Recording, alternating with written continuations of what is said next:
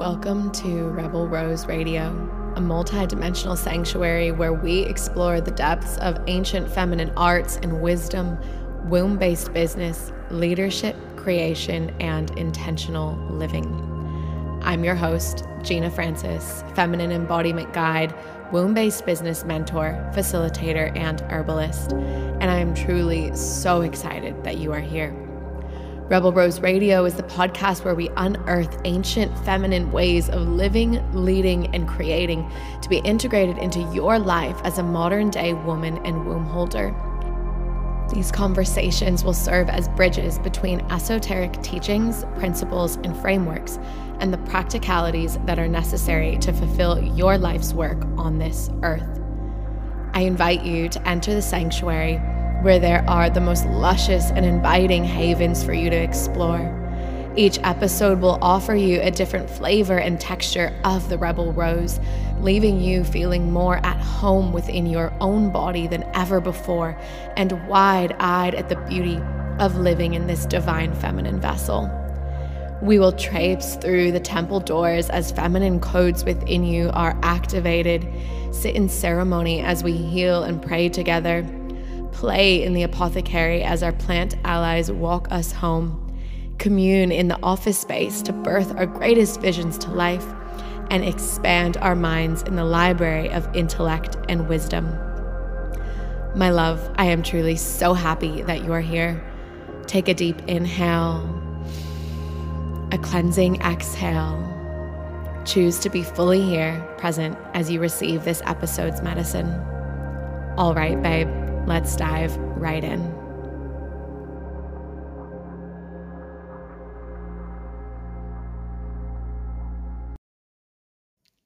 In honor of International Women's Day happening on March 8th, Rebel Rose Radio will be releasing to you episodes every Friday for the month of March, where I, Gina, will be interviewing some of the leading experts, mentors, facilitators, leaders, visionaries in the fields of business, prosperity, creativity, leadership, feminine wisdom, and intentional living every Friday, my love, on Venus Day, naturally, a new episode will be released for you to immerse yourself into and integrate into your life. Today's episode kicks off the International Women's Day series as we enter the temple in true feminine fashion with our first brilliant guest, womb witch and feminine empowerment guide, Melissa Sanger. Enjoy the episode, my loves. It's such a rich one. Hello, everybody, and welcome back into Rebel Rose Radio. I am truly so grateful that you are here today. Today, we have an incredible, beautiful guest, Melissa Sanger, and she is here to speak about the Venusian wisdom and Venus codes, Venus principles, and really just have a full embodied conversation around the femininehood, femininehood, around the feminine womanhood and womanhood and I really trust and know that um, this conversation is going to serve and reach the hearts and wombs of everyone who it's meant to. We both just dropped in together really beautifully with some intentions and prayers. And I was saying to Melissa a few minutes ago that I just feel this is such a raw and intimate and beautiful sister chat. Like we've been waiting to have this chat and waiting to connect in this way for so long. And um, we finally brought together through this podcast. So thank you for being here. And if it's your first time listening, welcome, welcome. Uh, this is going to be, yeah, such a lush and such a beautiful, soft conversation. So get ready to settle in. And I'm going to actually allow Melissa to int- introduce herself um, because I know that she can do it better than me. So, without further ado, my love, I would love for you, Melissa, to say hi to the community, to the audience, to introduce yourself, who you be, who you are, and really, I'd love for you to share as well what you stand for in this world, what you're stand for. Hmm. Thank you so much. Um, what I stand for is such a beautiful question. So I'm so grateful to be here on Rebel Rose Radio to talk about the things I'm most passionate about. um, and who am I? I am Melissa Sanger, and I'm a womb witch. I go by the title womb witch. I when you break down the wisdom of the witch and the etymology of the witch, it's similar to the word magician. And a lot of my work is womb healing. So, hence the title Womb Magician, Womb Witch. Um, I'm also a feminine empowerment guide, mentor. Um, and my work, I'm super passionate about womb healing and awakening. That's really the core of my of my what moves me, what brings me to my laptop, to my Instagram, to my sessions every day. Um, so part of it is womb healing and awakening. And part of that journey for me and my passion is the ancestral aspect of womb healing and awakening. And then part of my another layer of my passion is sexual empowerment and sexual healing and um helping people to remember and return to a sense of sexual wholeness. Um, and that work started with women, but now it's also slowly segueing into working with men as well. And my third, probably not the least passion, is working with the menstrual cycle, like you, Gina, um, working with the kind of more ancient cyclical wisdom of the menstrual cycle and resculpting life to be connected to the menstrual cycle, like I know you do with your business and the way you eat, the way you show up in the world, and really having like a cyclical life. Um, so, those are really my main passions and Venus. But for me, Venus actually ties in everything.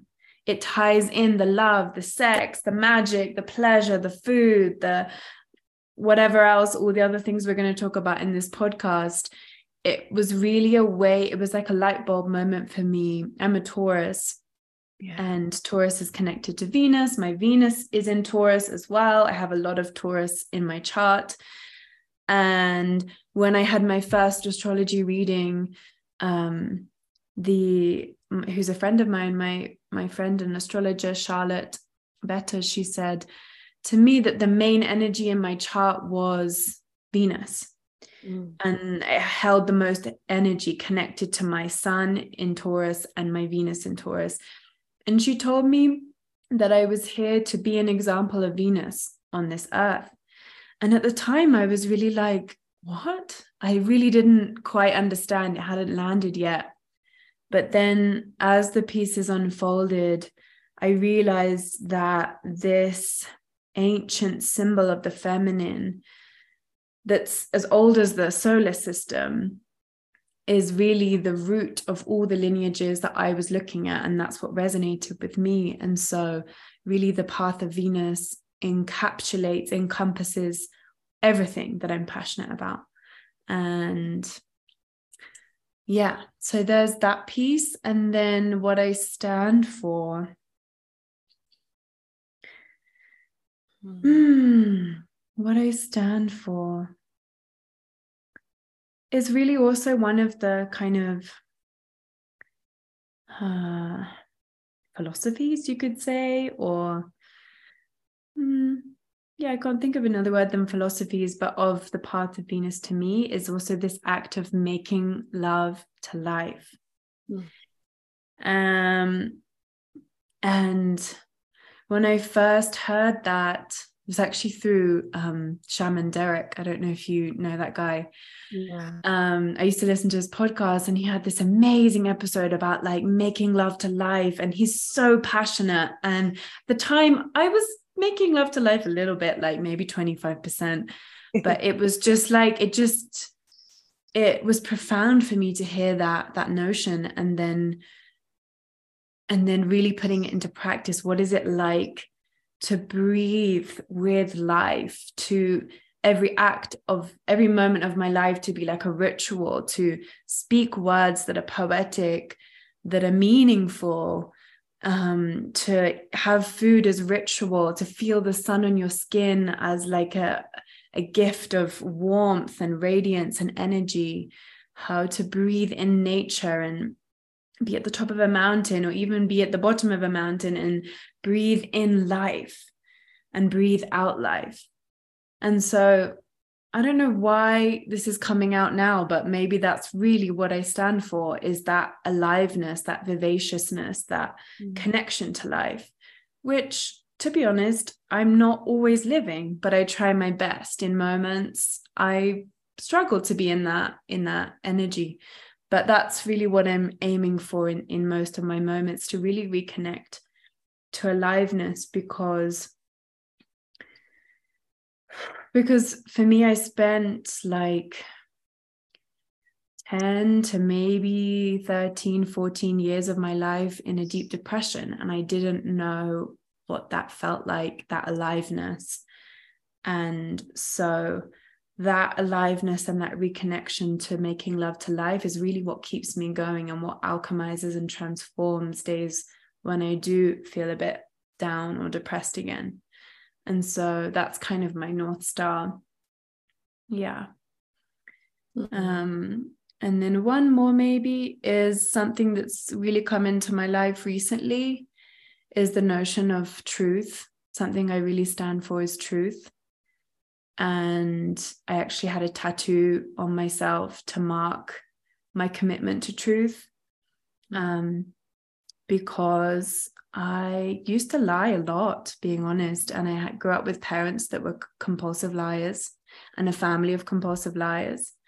So it was so confusing for me to be grown in that energy and not really be able to decipher what actually is the truth. So um, two and a half years ago now, I lost someone I loved because I lied. And that moment sent me on a long journey to realize that what was my family's and my parents and what I wanted to stand for. And that was truth. So I made a commitment that I didn't want to be in a relationship unless it was completely committed to truth or a friendship or anything really. And so that's another really, really important piece of where I'm journeying right now. Mm. So beautiful, babe. Like such I smiling, having goosebumps, like everything you share just feels it feels like truth. Like it feels like truth mm-hmm. coming off your tongue and I feel like you really are such an embodiment of that in the way that you live and lead and you know, of course we are only really just getting to know each other, but through knowing you through social media and even just the little chats we've had and what I've learned about you through your podcast, I feel like you really are that stand for truth. And I feel like that also is part of this path of Venus, is like mm. that really is one of the qualities of it. And mm. I loved, you know, both of those answers. Thank you so much for sharing as well, so raw and beautifully, um, what you do stand for. And I love as well that you hadn't really thought of that before. What you, the first answer to what you stand for, which was, um, oh my gosh, why am I blanking already? Making love to life. Making love to life. That's what it was. And yes, I've listened to Shaman Durek and I can like visualize him like talking about this as well. and I feel like that's also part of this path of Venus and just the way of the feminine and that like making love to life and just that aliveness and juiciness. It's like the womb it's the yoni it's our sexual energy our life force energy. So i just see this mm-hmm. beautiful spiral and kind of like womb nest of making love to life and having like all of your work and everything that you stand for being a part of that. And I already, I can already feel like I'm already just so, I mean, I was grateful before, but I'm just, yeah, even more grateful that you get to share this with this community listening because that's really what we're here for in Rebel Rose Radio is this, this multidimensional feminine sanctuary where it's, and I feel like you embody that so, so well as well. And the way you're so multifaceted with just what you've done throughout your life and the way you've studied, mm-hmm. the way you serve, the different modalities you use and it just feels really um i guess the word like holistic holistic and multidimensional and i think it's going to be really refreshing for everyone listening as well so thank mm-hmm. you so much beautiful mm-hmm. mm.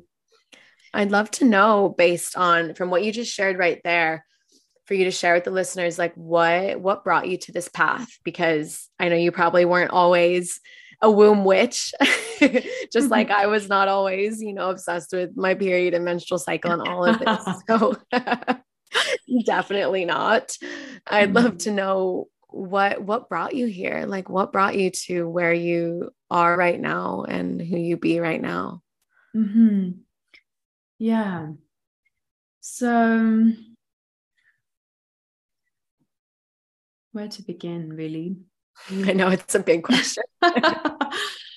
Um and i love this question because i really think it paints the picture of who I am. And I know we're not just our stories, but of course, I definitely feel very identified with my story and how I got to this point because it was such a like intense hard deep challenging resilience building journey and um the beauty of it is that I didn't really know what I was doing. Like I was just following each breadcrumb until I got to this point. I had no idea that this, like, not even really any inkling that this was going to be my work or my passion and later in life.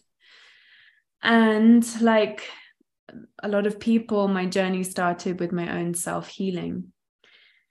And um, I, there's two kind of facets to the story. One is like, the beginning when i was about 13 14 i lost my period for one year.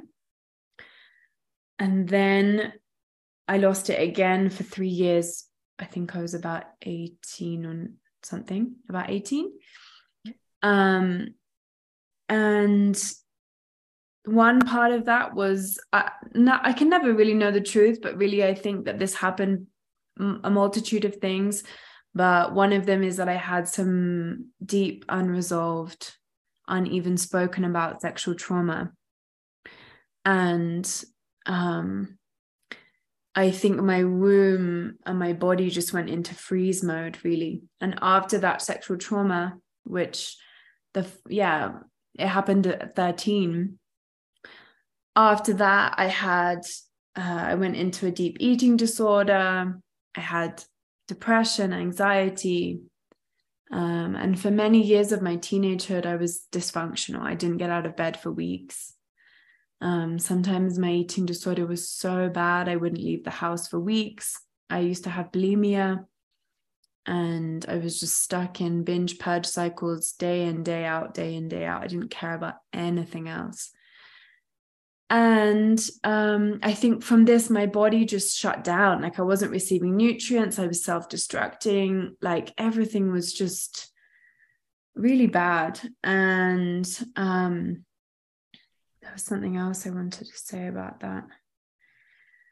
Yeah the first time i lost my period i didn't really it came back in a year and it was a pretty quick journey i just put on some more weight. At that time i was really anorexic so i think in that case it was just putting on more weight. And then the second time i lost it about one year into the journey one year into not having it sorry i um i really didn't care because at that point specifically at that point of my life i just went through a breakup and i just come off the pill as well not the pill sorry the Mirena coil um, which I had for three years. And my bulimia was bad. So I think it was a lot of things at once that my body just shut down.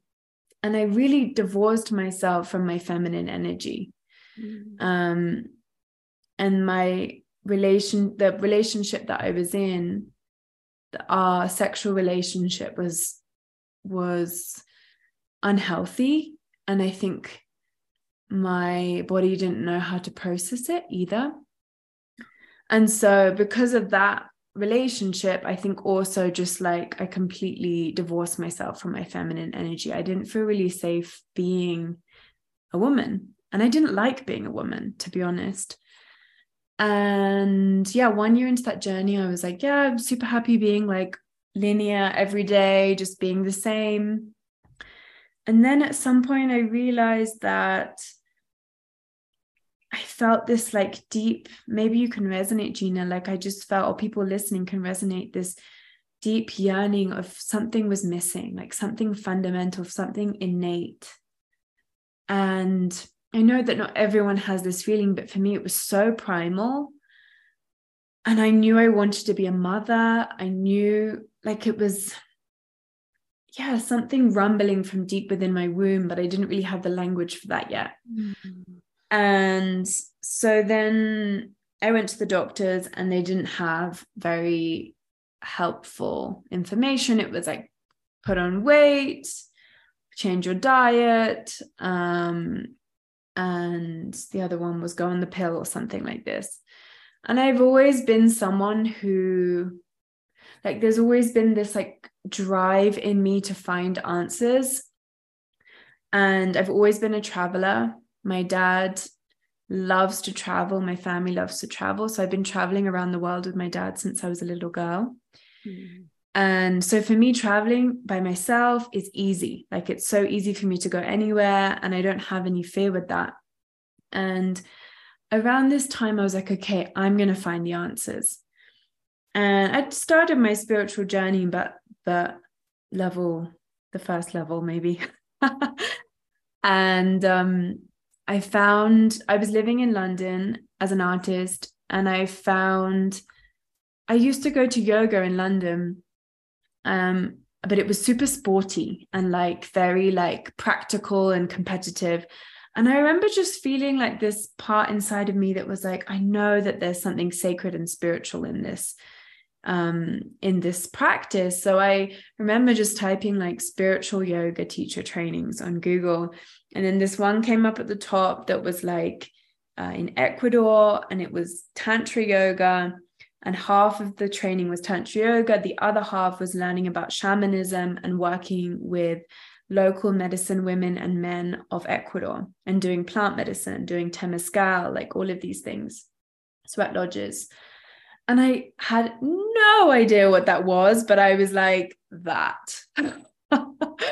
I need to do that and i'd never been to south america before and i just booked it and it was all by some kind of divine grace. I don't really know exactly how I got there, but um, I, on that journey, I started my womb healing journey, and I uh, connected with in, in in all of the ceremonies and, and all of the sessions. My intention was to heal my womb and to get my moon back, and I went on that journey for two years, really and in that training, I connected to two of the medicine women who were kind of supporting the, the training and teaching about shamanism. And um, yeah, I I did like a a special little womb healing ritual on the side with one of them. And I just really connected to two in particular. And I stayed in contact with them. And uh, a couple of months later, when I returned to London, one of them invited me to a plant medicine retreat just with her, a sacred feminine retreat. And I went and worked even deeper on my womb healing. And then shortly after that, the other one said, Come and live with me in the mountains. Um, and I thought I was just going to go for a week or something. She lives like really deep in the Andean mountains, like in the middle of bumfuck nowhere and um yeah i ended up being there for i think about six weeks living with her family and really in like deep womb healing work in really subtle ways like working with the plants and working with the spirits and prayer and music and the fire like all the time we were in ceremony.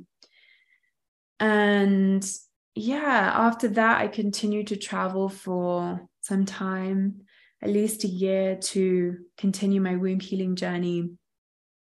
Um, and at that point, also started my sexual healing journey. And um, my final piece of that story is that, yeah, I did a lot, a lot of things. And really, I see it now as like, because at the time I was maybe some people listening who haven't got their moon can resonate. I was so frustrated and like mourning my blood so much and yeah every healer i would see or thing i would learn they'd be like this is the thing that's gonna it's gonna come back. And now i see like that journey of patience was me learning as many tools as i could so that i could share them with others. But at the time i didn't really know that yet. And the way that my moon eventually came back and i'm sure it's the the culmination of everything that i did over those years but i did an amazing ayahuasca ceremony one to one like just me and the the medicine woman and her partner was playing music and we did a lot of deep womb healing like hands on my womb and clearing and the next morning i woke up and i had black in my knickers like black discharge. And I was like, oh my God, it's coming. I was so happy and excited. It was a full moon in December. I forget the year. And then one month later, I flew to Mexico. And one full moon exactly later, I got the return of my blood. And I think it, the the black was like a, a clearing of old dark energy, and also my lining had been building up for three years. So, yeah. And then when I first got my blood back, it was just such a big initiatory moment for me where I was like, okay, I want to devote my life to this. It was just a knowing where I felt like, okay, the menstrual cycle, the womb, sexuality, this is my life path. And I never looked back really. And here we are. Oh my gosh. wow truly I'm just like absorbing your story. Like it's so beautiful to hear you share it. And I feel like I really was just taken on a journey with you as you as you just took us on that journey. So thank mm-hmm. you so much. And a lot of the listeners may know and some may not know, because I know there'll be a lot of new people listening to this, is like very much what brought me to this work that I do now is a very similar journey to what you shared. And I feel like that is another thing that connects us and even other women and womb holders who have experienced similar because at the time when I, I was going through something similar where I'd lost my period, doctors had no direction to give me. They were like, well, your blood work says you're perfectly healthy and nothing's wrong. And mm. here's birth control to fix it. And, and just all of it when I just was like, no, I'm done. I'm, I'm taking this journey in my own hands and, and going on a healing journey. And at the time, and you may relate to this, Melissa, I felt so alone. Like I didn't know anyone else at the time who was going through anything similar. Majority of my friends were all on hormonal birth control, not really getting real periods and all of that. And I, at first, when I had lost my period, I was like, woo, I don't have to deal with it. Like, I don't have a bleed. and I was in that masculine yeah. way of living, similar to you. Yoga at the time was a workout, it was a means to an end. It was a way to burn calories and sweat and at the same time, like you had shared, I always knew there was something much deeper to it and mm. there was mm. much more depth and spirituality to it. And then it was only when I began actually opening openly speaking about my eating disorders and my journey when I was living in Bali that uh, which was a really big deal to be speaking about it publicly because it was something that I was held a lot of shame around, a lot of embarrassment around, even though it was quite yeah. obvious that I was incredibly thin and there was things going on.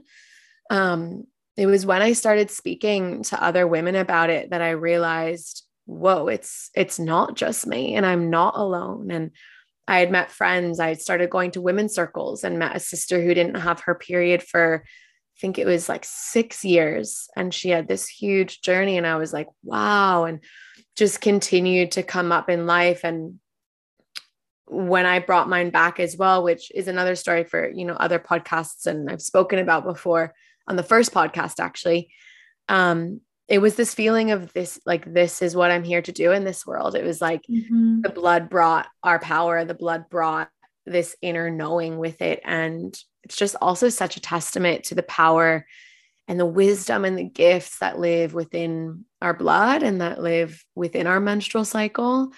And mm. I'm really interested to know. I think it's so beautiful that you got to like live with live and receive indigenous wisdom and be in ceremony in those ways and live in those ways and work with those healers and I'd love to know I'd love to know myself and also for you to share with the community is there anything um, around like these kind of ancient blood mysteries and blood wisdom that you can share with us like anything that you learned from your journey and your journey meeting with these elders and learning from these elders around mm. the, the potency and the medicine of our blood.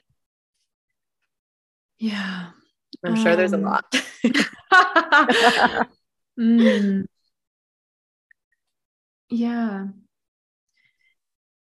It's such simple things, really. Like, I'll give you an example of the way that um, her name is Veronica, and the woman that I lived with and her family, her children, for six weeks. And I just went back to visit them last week.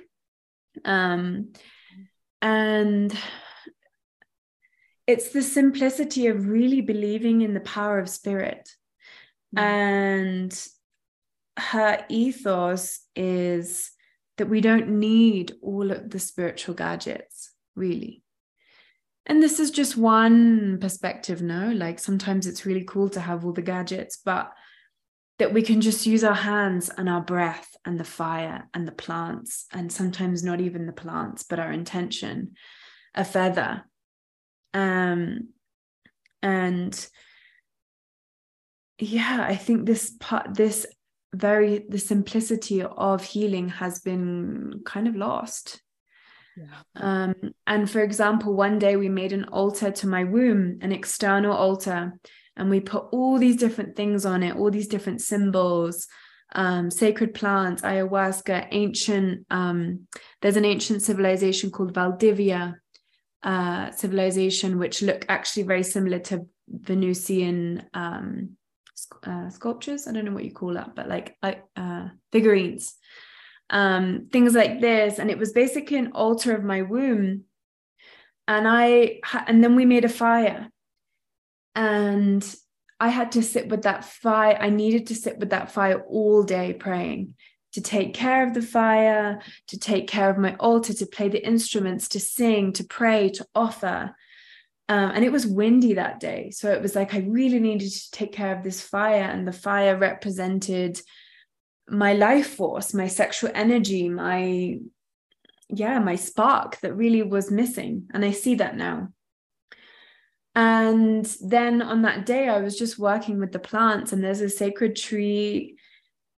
It exists in other countries in Latin America, but in Ecuador is the datura tree, datura. And it has this like trumpet looking flower, which is actually psychedelic. And it's also a tonic for fertility. And she told me to go to this tree and tell this tree absolutely everything my story, my sexual trauma, my family, like everything, just talk and talk and talk and talk and talk.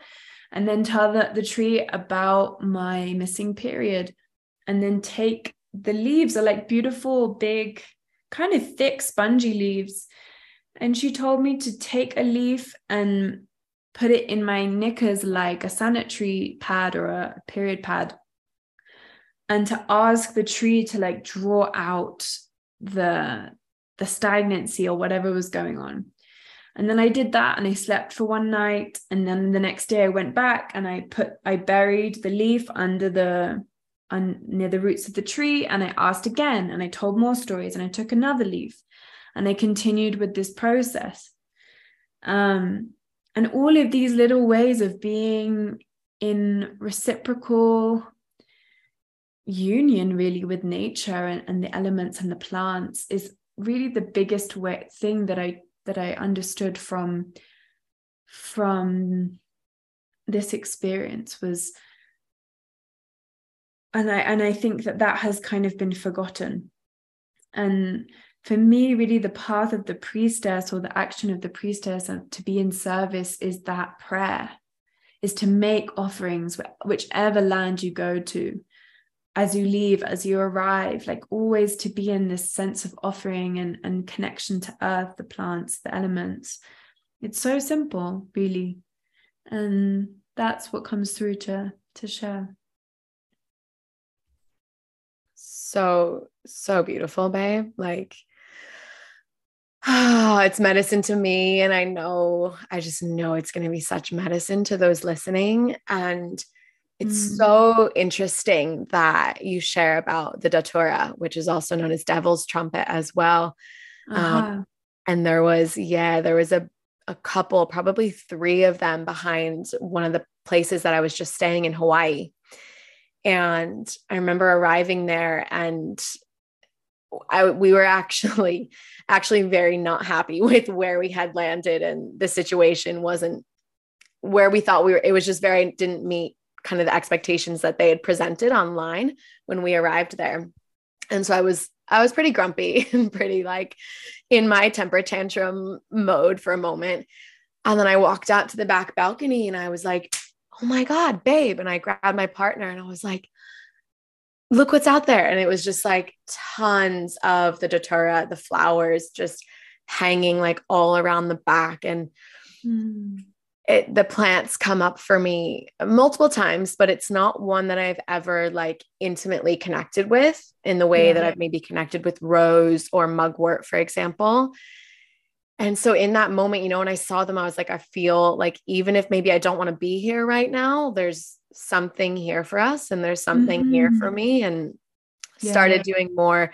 I didn't actually know it was psychedelic until I started yes. doing more, yeah, more reading. And I listened to some information on it and was reading some poetry about the plant. And I was like, wow. And I just went and I would, because it was right behind a fence actually. So I couldn't, like, it, I, there was a fence between kind of the yard we were in but it would hang above, like came over the fence. And I would just go out there, even like it was raining every day.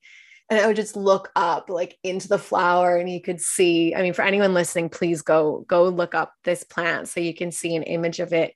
Um, so that's so, so interesting and so beautiful what you just shared about it.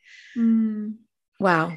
Yeah, it's hypnotic, the plant. Yeah. And um, be mindful if you smell too deeply into the flower, it can make you feel a bit high.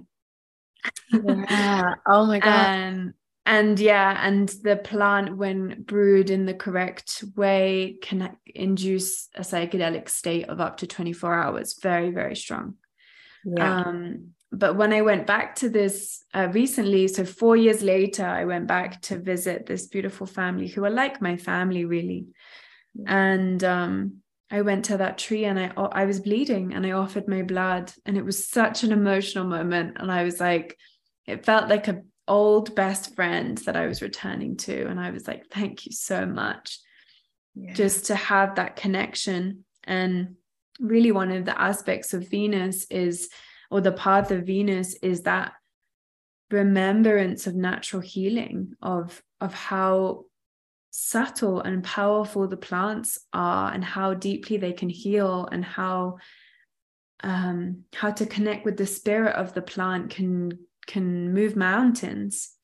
Um, and really that path of venus for me is that remember the remembrance of connecting to the natural healing modalities that we're all doing mm-hmm. but some of them are like super new age and like which are great too but for me it's more about like the really kind mm-hmm. of simple ancient things that are already here for us presented to us in day-to-day life mm.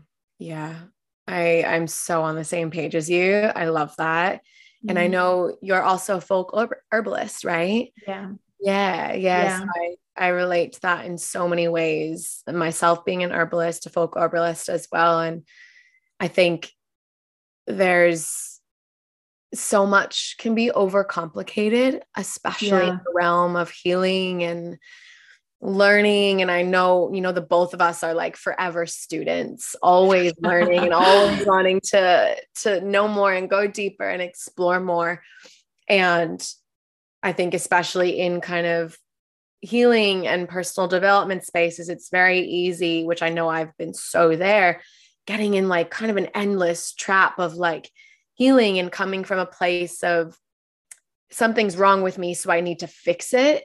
Yeah, as opposed sure. to yeah, this path of you know the wise woman way, which is I feel really this Venusian way is like healing through nourishment, healing through wholeness. We're we're mm-hmm. already whole and everything that we're searching for, we can activate within ourselves everything that, you know, when we are unwell or we are on the path of healing, it's not necessarily about stripping away everything always and clearing always and cleansing always kind of to our detriment but more this like wholesome, nourishing, nourishing of our wholeness. And mm-hmm.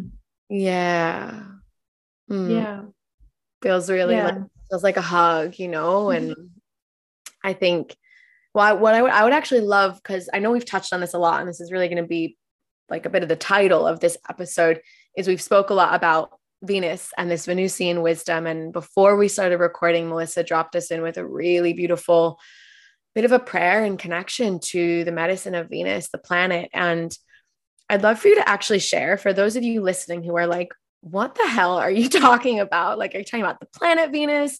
What does this mean? Maybe I've never heard this word Venusian or mm. understood it in this way.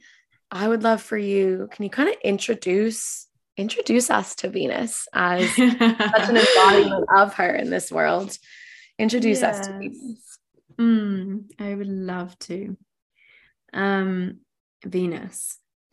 Venus for me is like the mother of all lineages.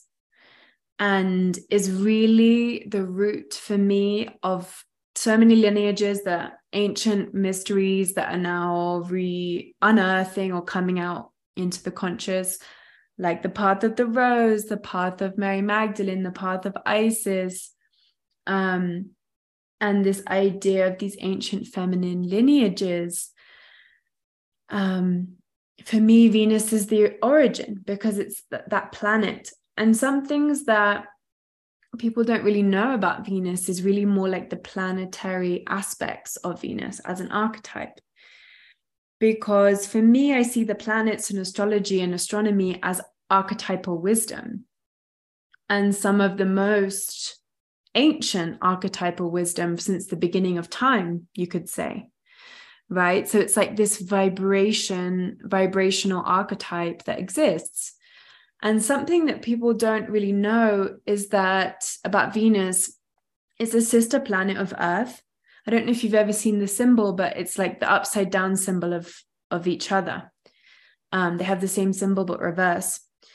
And Venus is actually used to be a water planet a long, long time ago. And I don't know the, the ages and the times, but a long, long, long time ago. And at some point, and I don't know if we can really define it, it was hit by an asteroid and it flipped upside down. And so Venus is the only planet in the entire solar system that's, uh, what do you call that, is spinning on an opposite axis. It's going in an opposite direction to the rest of the planets except Uranus, which is sideways. It's like uh, horizontal. Horizontal? This is horizontal? Yeah. yeah. yeah. Uranus is horizontal for some reason. It's like it's the planet of shaking up things and doing its own thing. So that's the only other planet that's got its own personality in that way. But wow. Venus is going in the opposite direction as the rest of the planets. And Venus is completely covered in volcanoes. It's a fire planet. And people don't know wow. that so well. Yeah. I did not know that. Yeah. So for me, this is like, and it's also covered by a very thick atmosphere, which is actually um, very carbon dioxinous. So it looks like if you look at a, an image or a video of Venus, it has almost this veil that is is holding the mystery that's covering the face of Venus and the way that it moves is like yeah it's like this kind of draping veil over the body of Venus over the planet. So that's why it looks pearly. It looks like a pearly color because of that carbon dioxinous atmosphere. It's super thick. And because of that carbon dioxinous atmosphere it's like every time the water evaporates, it gets hotter and hotter and hotter and hotter. Now it's a, a volcano of, full of volcanoes. I think it has up to 1 million volcanoes. But it's something like, it's not like the volcanoes that we know that are the ones that are eruptive and have stages or kind of phases. The lava on Venus is kind of ever flowing. It's like rivers of lava. So it has more of that molten energy to it. And there, there, there is some kind of like, what's the word I'm looking for? Force to some of the volcanoes. One of them's named after Maat, Maat Mons, which is the um, Egyptian goddess um, of fairness, and with the with the feather and the scales. That I think that's the biggest one. Um, but most of them there are like a lot of small volcanoes as well. And it's this energy for me that's the creation and the destruction of the feminine.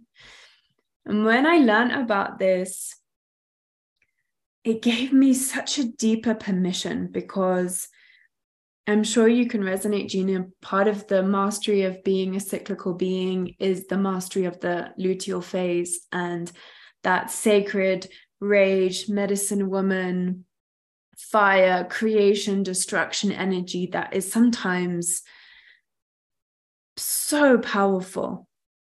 And when I understood really as as my great master Venus, it has this energy of of destruction and the movement of energy in that way.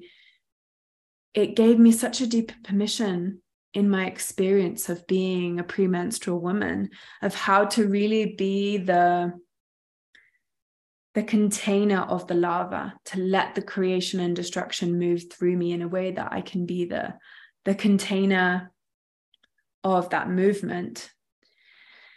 And what else do I want to say about Venus? So yeah, has this has this creative fiery energy. Um, it's moving in its own direction. Um, and so previously it was this water element, which means that there's a shift in consciousness of how this planet wants to communicate. And yeah, I mean, the ancient astrologers, astronomers revered the stars and the planets as our ancestors, as our guides.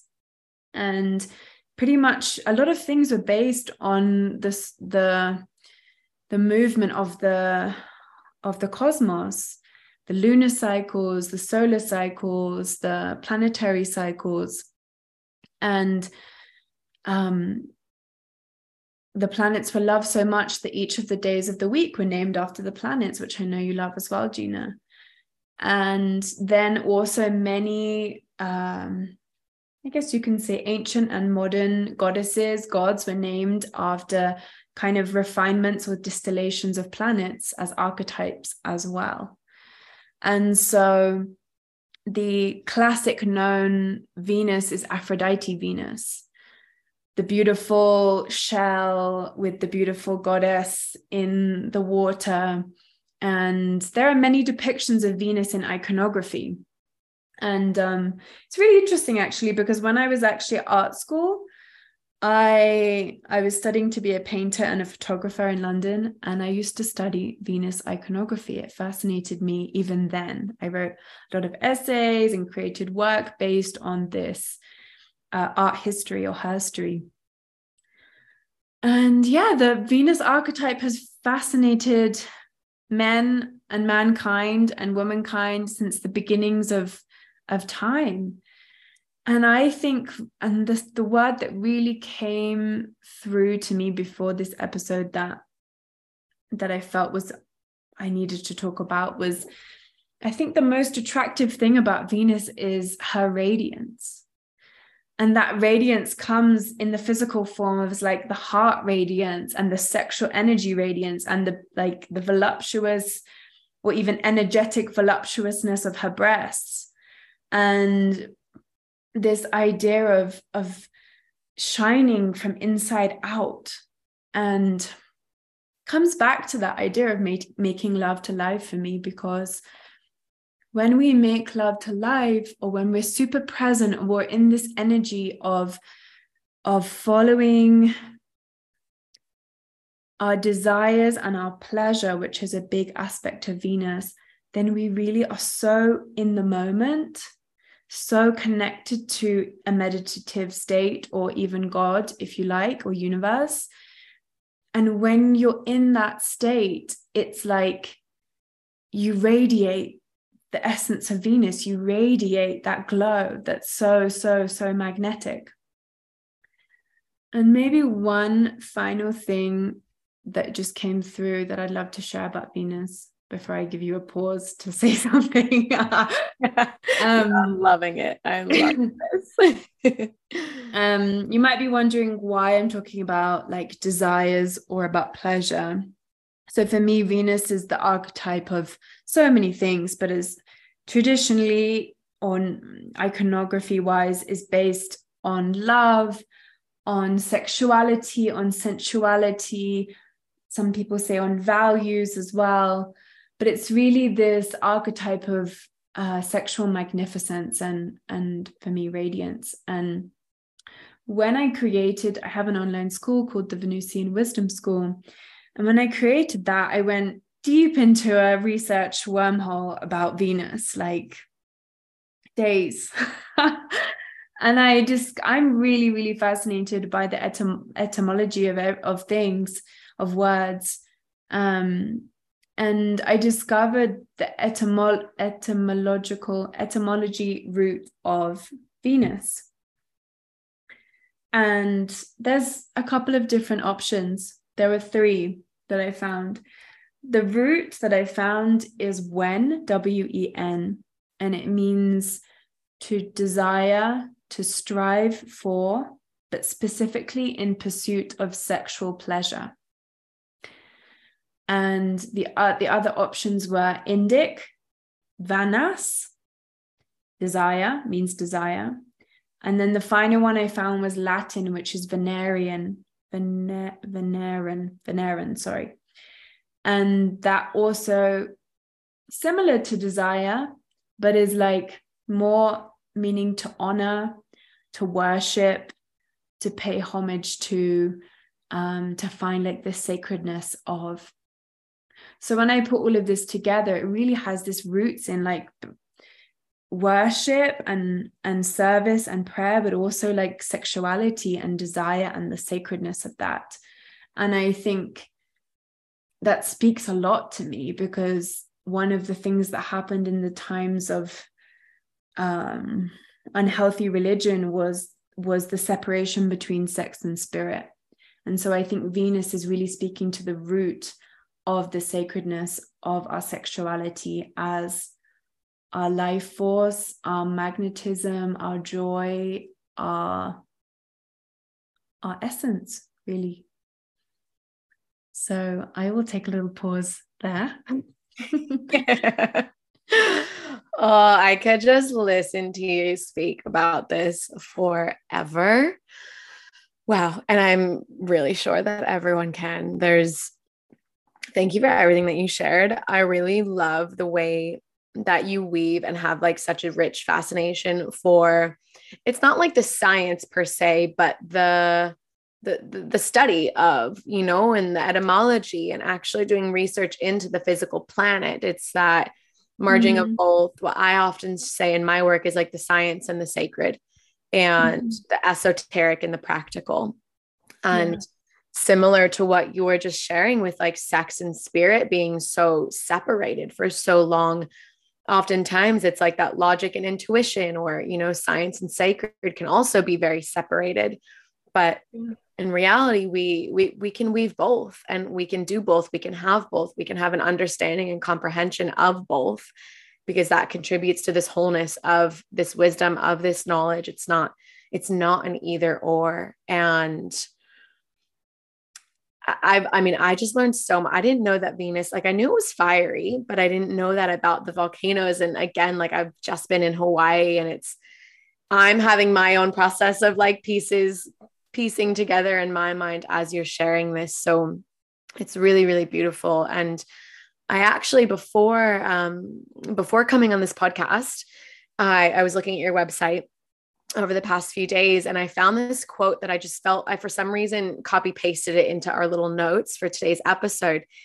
And the word that you shared before of radiance, like that word coming through is that radiance. And I really resonate with that. And it's it, it's just such a beautiful word like it resounds in such a beautiful way and the mm. quote that i um, copy and pasted from your website is from the radiant sutras and mm. it's right and it's by Lorin Roche mm-hmm. um, and I'll read it right now for everyone. And I, I was just like, for some reason, I don't know if we're going to speak to this or I just need to read this. And now that you brought that word radiance, it completely makes sense.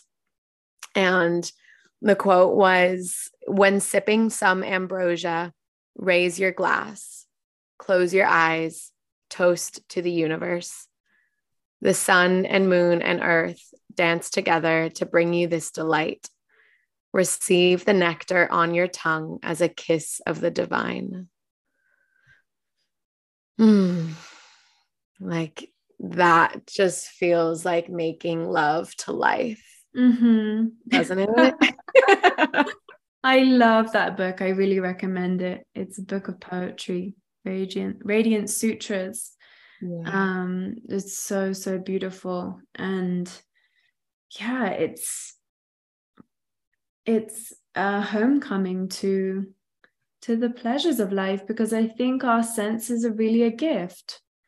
And I think there is a very fine line between, for example, how do I want to word this? Like hedonism and Venusian enjoyment. I don't know what else to call it. But for me, is like the hedonism, which is fine also, but is like, okay, let's order a bottle of champagne and I'm going to drink it. I'm going to get drunk and it's fun and it's great. But then for me, the Venusian aspect is like, how do you receive it as a ritual? Like he said, sipping some ambrosia, which is like a form of elixir, toasting to the universe. It's like, every moment is feeling all the magical things that had to come together to make this. And then every sip is like mm, feeling that in the body and feeling the pleasure of it and the slowness and the appreciation. And i think that is the difference between the two. And i think people get lost. It's like oh there's a lot of parts that talk about for example uh yeah there's some different parts of tantra and some parts of tantra that are more disciplined and some that are more uh, sensory based and experience based. And some people could look at that as like oh but they're just um what's the word i'm looking for? They're just indulging all the time and losing themselves in their senses but there's a actually an art to it. And I really rediscovered, and that book I I uh, discovered in my Tao Taoism and Tantric arts training that I did with Shashi Solluna and Minke de Vos, and we did a lot of tantric rituals of reconnecting to the senses as a meditation, as a portal to God, as a portal to oneness, and in a ritual space. And that really changed so much for me to see my senses as a gift and actually as a way to reconnect to my body, to the moment, to the present, and to the pre- pleasure of life as a gift. Because there's no way that that life gave, didn't. There's no way that life gave us pleasure for nothing. Mm-hmm. Mm. Oh, snaps to that. I completely, completely agree. And, you know, from what what I know of Tantra and my experience is it that's really that making love to life yeah. is that presence, that awakening to senses. And I feel like in our world, when I don't feel, I know in our world, we're so fast paced and slowing down is slowing down is an art. Like everything that you just shared that just like in this poem the sipping the ambrosia the the raising your glass slowly like the closing your eyes igniting the senses. And you know i've done part of my healing journey was a lot of um, like sensual eating and yeah. mindful eating which was honestly actually when i first discovered mindful eating was with the workshop with one of my friends um, her name's Shay Eloise. And this was years ago, years ago in Bali. And honestly, after that workshop, my eating disorders, like I, it was kind of like I didn't turn back. And it was, it was crazy. I quit alcohol, I quit ca- coffee, I stopped binge eating after that. And it was yeah. through the way awakening of my senses that I came back to this. Like you said, it's not, it's not, it's like a healthy indulgent. It's an, it's an art. It really is an art. It's not, it's not like, okay, let me just fully enjoy everything for the rest of my life and not have any sense of discipline or control. But it's a, to me, the word presence comes through. It's, yeah.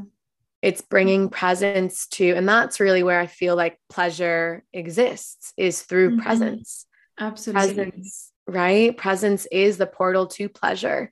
Mm-hmm. And we can find pleasure and enjoyment in a lot of things that are usually deemed not pleasurable or not enjoyable but when it is when we become fully present and mm.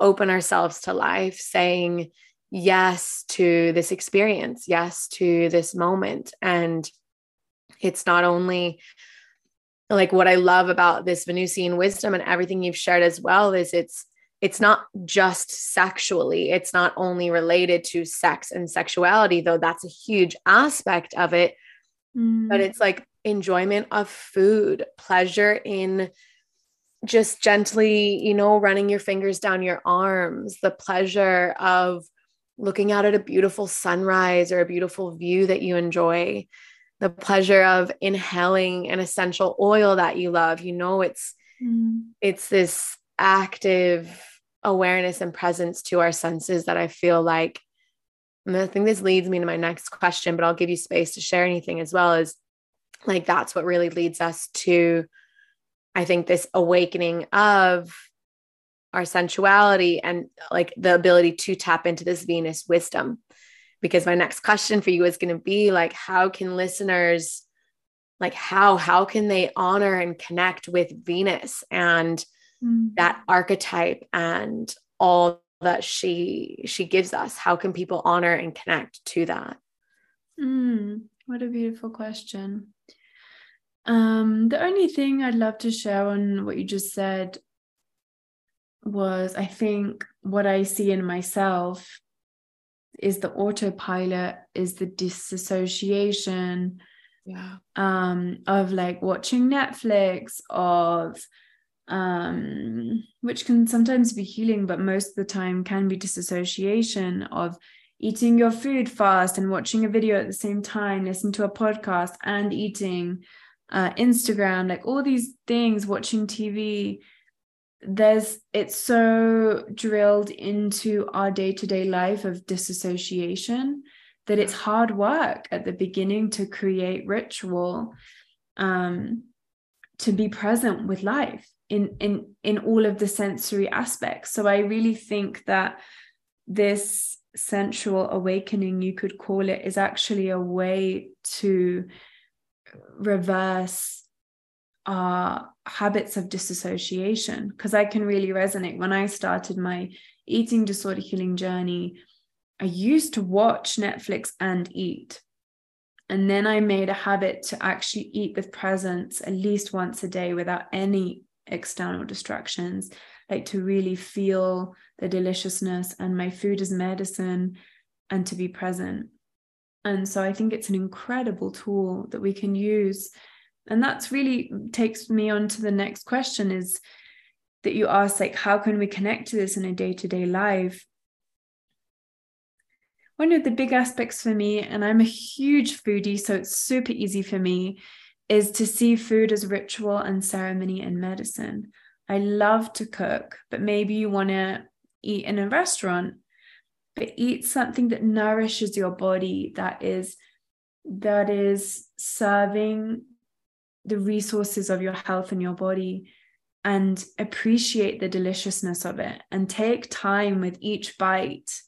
Sometimes I practice like not to some it's really easy for me to start loading the next fork when I'm still chewing. like put it in my mouth, put the fork and knife down, close my eyes, feel the deliciousness of the food. And to do that in whatever way feels a, integrative into your life. So once a day, once a week, um, to connect to your food as, as medicine and ritual, um, nourishment in a sensory way. When you next eat chocolate, instead of like just eating it on autopilot, like really taste the textures and move it around with your tongue and feel the deliciousness. Um, mm. And yeah, I would take little breaks in your day perhaps to reconnect with with your senses so like you said it might i love personally to have sprays so a spray with essential oils something that i find it so grounding to spray essential oils in like a spray bottle with some water spray it over my face over my heart i just find it so grounding to do little things like that throughout the day um, for me, dancing is such a beautiful way for me to reconnect with my body and to bring myself into presence. Um, like you, I work a lot on my laptop and work online. So every half an hour or an hour, if I'm doing that, I will get up, I'll put on a song. Um, I have an amazing, a couple of amazing playlists that I just will just get me into my body. I close my eyes, I move my hips and that just brings me back into into this vessel um what else um what else wants to come through?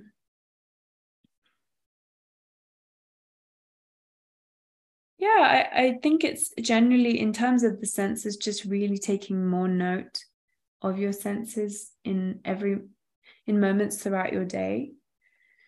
Um, in terms of Venusian wisdom, I invite you, this is a long journey, but I invite you to start to notice your relationship to pleasure. Yeah. And every single human experiences pleasure in their unique way. And I think marketing and media and society has created like not a one fits all, but a certain blueprints of pleasure for the masses. And I invite you to really start to explore how you receive pleasure, not just in a sexual context, but in a life context. What makes you feel pleasure um, and experience pleasure? And yeah, if uh, if pleasure is a relationship and if pleasure was standing opposite you right now and it had you wanted to have a chat with it, what would it say about how you're showing up? Um, and that is a really great place to start because for me, the path of Venus is really, and what really ties a lot of this in is the sacredness of pleasure um, as one of the core essences of Venus. So, yeah, I think I could give about 200 more, but that will do for now. Again, like I said, I think I think there's going to be a second episode for sure, maybe more. Who knows? oh, I think that those ones that you shared though and you know, that's what I feel at least personally is I think so much of the time the most value comes in the simplicity of like mm-hmm. here's where to start and everything that you just shared which I love is accessible to everyone at any time, anywhere. It doesn't require anything outside of them, you know, and that's yeah. that's I think where you know where we can really start with so much of this is those simple questions that we ask ourselves, the presence with our food, the presence with just every moment creating something I something I personally do is when I'm on Zoom calls or doing work things on the computer is all just like gently stroke my thigh and rub my hand up and down my thigh mm-hmm. or gently mm. touch my arm or, mm-hmm. you know, wear fluffy socks or put like a little carpet sometimes under my feet so my feet are touching something soft or mm-hmm. you know a mm-hmm. candle at my desk just these little simple things that we can do and i think of it as micro dosing pleasure mm-hmm. you know mm-hmm. these little micro moments and these little just these little bits of pleasure it really really adds up it really adds up and just like you know with i talk about this with tracking our cycle and starting the journey of cyclical living we don't just have to all of a sudden change everything and start eating exercising living working according to this when we learn it mm-hmm. we get mm-hmm. to start small with these little bite-sized pieces and yeah. that's what really creates the sustainability instead of overwhelm because yeah you know, when we discover something new and we're so fascinated, at least for me, I'm like, I just like Pandora's box opens and I want all of it. But that's mm-hmm. been a mm. practice for me is slowing down, digesting information, integrating what I'm learning, what I'm experiencing. And it's not always perfect. I don't always do it, but I'm continually bringing myself back to like, okay, slowing mm-hmm. down, digesting, you know, and yeah, I just, I really love everything that you shared, babe. Really beautiful. Yeah. It's really reconnecting to the medicine of life. Yeah. And um, a really great place to start, a really accessible place to start is in nature. Yeah. Like to take off your shoes and feel the earth under your feet, to feel the sun, to like marvel at the beautiful shapes of the flowers, all of these things that's so accessible. And um, one final thing I love to share about that is in my um, Tao, Taoism and Tantra training, we did this walk, which I talk about a lot, called the Wonderment Walk. Hmm. And we had a partner, and we weren't allowed to talk. We had to hold hands with our partner and go into nature, and like like children, be in wonder with nature. So we'd point to different things and be like, "Ooh, ah!" Like all of this. We we couldn't use words, but we could use sounds and this connection one of the another aspect of venus for me is that wonderment of life and it's something that i forgot until i was uh, retaught this is to be in nature and be in wonderment or to be in life and to be in wonderment um, i think it's really really healing and it's a great place to start mm. i love that so much I'm already i'm gonna after this i'm gonna tell my partner we're gonna go on a wonderment walk tomorrow mm-hmm. the most challenging is like not talking you can only yeah. make sounds and yeah. then it makes it like you have to try harder to be in wonderment yeah exactly and what i love about that is like it's almost as well makes it more primal these like mm. you know, just using mm. sounds instead and kind of our body language and that like turning on those senses in a different way so mm-hmm. i feel like that mm-hmm. will just like enhance the experience even more too. Mm, yeah, for sure. Mm. So beautiful. Oh, my love. I could chat with you forever. And also, we're going to honor time. And it's 444 actually, as I say this. Mm. So I would love to wrap this up with anything else that you would love to share. If there's any message that you're receiving, if there's anything just that feels strong and true on your heart and your womb for you to share with the community around, you know, the topics that we've discussed, please take space to do that now. And then I want to invite you as well to share how people can connect with you, how they can learn more from you and with you. And I know you have some really beautiful experiences and offerings that are available right now. So I want the mm-hmm. community to have the opportunity to look into that. So, yeah, any final words? And then would love for you to share your offerings and how they can connect with you. Mm, thank you. Um, let me see.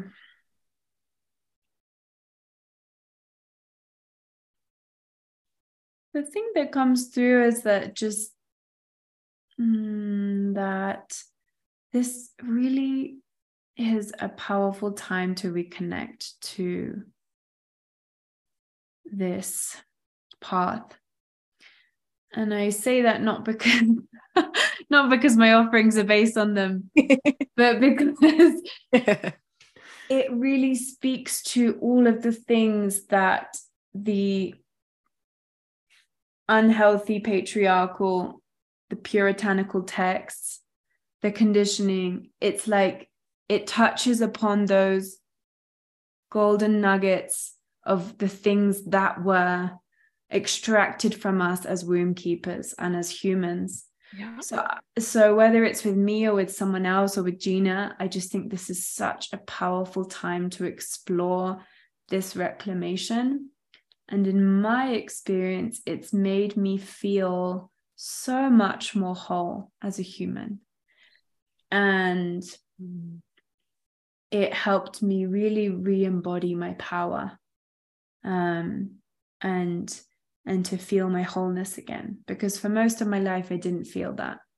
And so I really owe it to share that because it's really changed my life. And I think you can probably agree that reconnecting to your pleasure, your menstrual cycle, and your womb are some of the greatest, most radical acts that we can do in this time and that will serve so many generations to come and heal all the generations before. So I think it's a very noble and a very uh, special thing to be embarking on right now and brave and courageous. Mm. Um, if you feel the calling and you know, then you know you probably made it this far in the episode because you feel it. Mm-hmm. Yeah. Um, and then in terms of my offerings, um, I have a school called the Venusian Wisdom School. And I created this school because um, I wanted to create a resource, a portal of basically everything that I know about the menstrual cycle, about sacred feminine wisdom, about plants and herbalism, about the womb and womb healing, about Venus, about sacred sexuality, Tantra, Taoism. I wanted to put all of this into one epic portal full of the gold dust of what I've learned in my journey. And so this is the second time I'm running it. It's seven months long with seven uh, modules. And we work deeply on the menstrual cycle and sexuality. We also work in the way that you do as well with um, aligning your business to your menstrual cycle. And we start April the 1st. And I believe when this episode comes out, we'll be in the launch. Um, and I've actually made it a little bit different this year, but last year it was just one to one work. Hmm. Um, mm. And really, I also created the offering because I wanted, yeah, it was the it is the only way to work with me one to one. And I wanted to have like the fullness of all the things because you in the school you get meditations workbooks episodes playlists like it's so multifaceted and layered and so rich. Mm-hmm. and i wanted to offer my one-to-one clients this. However this year i've created it differently so there's three tiers. So it's more accessible and diverse to different types of humans women womb keepers. Mm-hmm. so the first um the first tier is just the portal content um, with the meditations, the workbooks, the, the information of each module, the podcasts. Then the next level is everything from tier one, but with group ceremony once a month. Mm. And then the next uh, VIP VIP tier is working with me one to one with everything below the group ceremony and the portal. And I'm really excited about that because it gives people different levels to enter and then it makes it more accessible. And that's really where I'm trying to move in my work. And something that you spoke to that I really resonate with, the re- another reason I created this school is because it used to be like a six week, eight week journey. And it felt so fast paced and intense. And I used to be like that. And part of me is still like that but I wanted to create something sustainable for people's growth to be yeah sustainable in your path mm. um, to kind of break up with this intensity of learning and of healing. And i would love to offer all of your listeners a special discount of mm. 15% off with the code. I'm going to make it up now. I love you um, Venus awakening. mm. Venus awakening. Yeah, we'll go with that. Mm-hmm. Um, so yeah, they can they can find me through my page, my Instagram, which I know you'll put the links below. Um, and it's it's depending on the level, it's via application. Um, or they can just reach out to me. And then the second offering is and I don't know what will happen in the time between releasing this and me speaking this and us releasing this. But I have one space left in my UK England retreat, Awaken to Pleasure. And this is really based on uh, my love of the erotic and of pleasure and of sexual awakening. So it's really an initiation of sexual awakening, um, rooted in a lot of the sensory rituals that we just spoke about. Also, my training in Tantra, Taoism, Neo Tantra. Um, and it's really in the name, Awaken to Pleasure. And there's one spot left. Um, it happens in July the 28th until the 3rd of August in England. And if you are interested in that spot, then you can reach out to me. Mm, beautiful, babe. Oh, it just sounds so lush, all of it. And oh, thank you for offering the community that discount. I love that. Mm. And we're all so grateful and so appreciative. Anyone who does decide to continue with Melissa, you are just so blessed. And I, yeah, mm. I can just feel, and I know the listeners can feel the integrity and devotion and love and truth that you walk this path with. And I just want to really acknowledge you for that and see you in that. And thank you so much for what you've created, both in this world, in your own personal life, and what you're able to share here with the listeners. It's, it's like you said, it was when you, when, when you came to that point in your journey where you were like, it, I don't know exactly the words you used, but it would be a disservice to not pass on this wisdom and information to others when it's something that's helped you heal in such profound ways. So it's really mm-hmm. beautiful. And I'm really excited for everyone that gets to experience your work and all the beautiful listeners here. Thank you all so, so much for being here. Um, all of those links, like I said, um, or like Melissa mentioned as well, will be in the show notes. So, all the ways you can access um, the work and find Melissa's Instagram with so much beautiful, juicy content and value. And my love, it was such an honor to have you here. Thank you mm. so, so, so much for your presence and your service. Mm, all right, my love. Thank you so much for spending your time with me here today. If this episode served you, I invite you to share it with a friend, share it with a sister, a loved one, someone that you feel could receive medicine from this episode as well. If you share this episode to your story, to your socials, please tag me at I am Gina Francis and the Rebel Rose Radio Instagram at Rebel Rose Radio so that I can see, so that I can connect with you and love on you. And my DMs are always open for you to share your messages, your feedback, and what you've been loving about the podcast. It would be such a gift if you could subscribe, rate, give a five star rating, and review the podcast so more beautiful humans around the world can receive the magic of Rebel Rose Radio. Again, thank you so much. It's been such an honor to be here with you today, and I hope you have a beautiful rest of your day. I will see you so soon. Mwah. So much love.